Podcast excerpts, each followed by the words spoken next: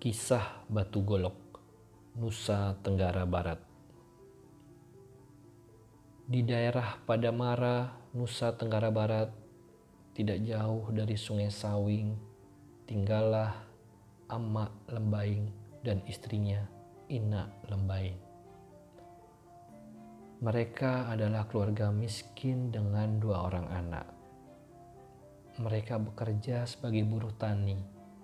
Setiap hari mereka berkeliling dari desa ke desa untuk menumbuk padi milik orang lain.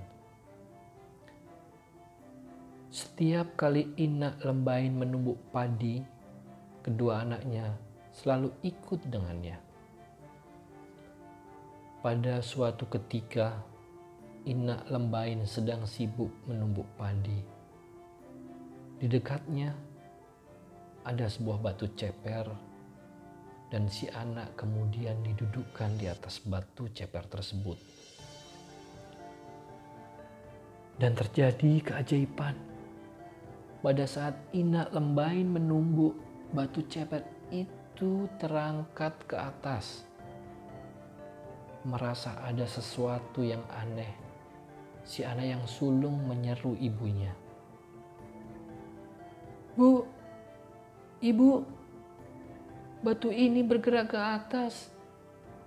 Kedua anak tersebut berseru kepada ibunya, sementara ibu tidak sedikit pun berusaha menoleh kepada anaknya.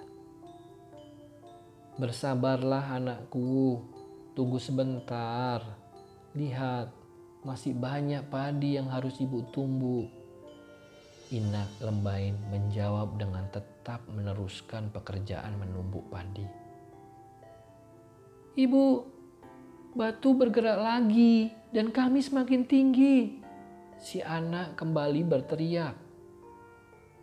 Tapi seperti tadi, si ibu tetap bekerja dan tidak menoleh ke arah kedua anaknya.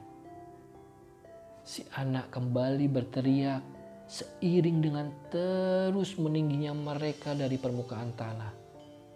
Entah Entah sampai berapa kali percakapan tersebut terjadi terus-menerus dan berulang.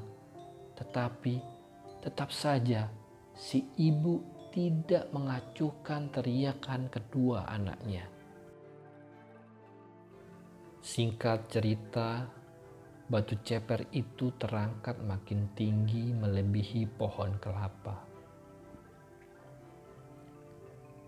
Kedua anak tersebut terus berteriak ketakutan dan menangis terseduh-seduh. Tetapi Inak Lembain tetap larut dalam kesibukannya menumbuk dan menampi beras.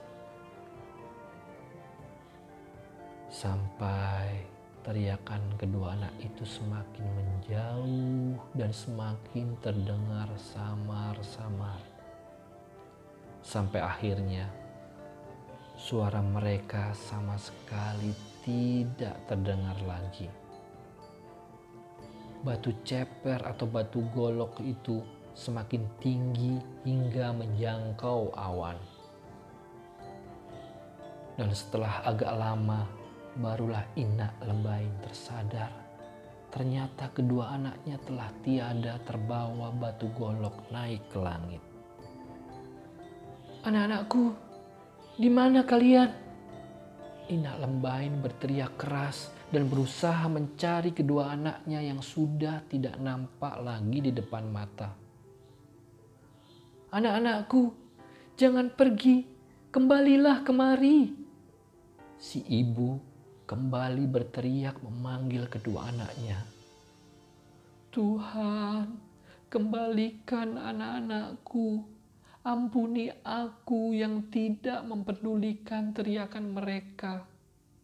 Tuhan, tolonglah, kembalikan anak-anakku. Inak Lembain menangis terseduh-seduh sambil memohon pertolongan Sang Maha Kuasa. Jeritan ibu yang kehilangan anaknya itu begitu memilukan. Inak Lembain terus berdoa demi keselamatan anaknya. Akhirnya Doa itu pun terkabul. Ia menerima sabuk ajaib yang dapat membelah batu golok. Sekali kibas, batu itu terbelah menjadi tiga bagian. Batu pertama jatuh dan menghujam bumi hingga menimbulkan getaran yang hebat.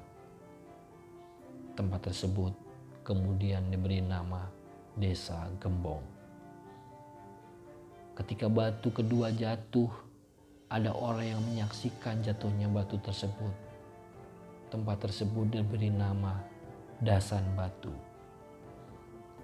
Dan batu ketiga jatuh ke bumi menimbulkan suara gemuruh yang menakutkan, sehingga tempat tersebut diberi nama Montong Tekar. Kedua anak Inak Lembain tiba-tiba berubah menjadi dua ekor burung. Si kakak berubah menjadi burung kekibung, sedangkan adiknya menjelma menjadi burung keli. Namun, kedua burung tersebut tidak mampu mengerami telurnya karena mereka berasal dari jenis manusia. Pesan moral dari cerita ini, bekerja keras mencari kehidupan untuk anak-anak adalah pekerjaan mulia. Tetapi bekerja keras akan menjadi sia-sia manakala orang tua lalai menjaga anak-anak.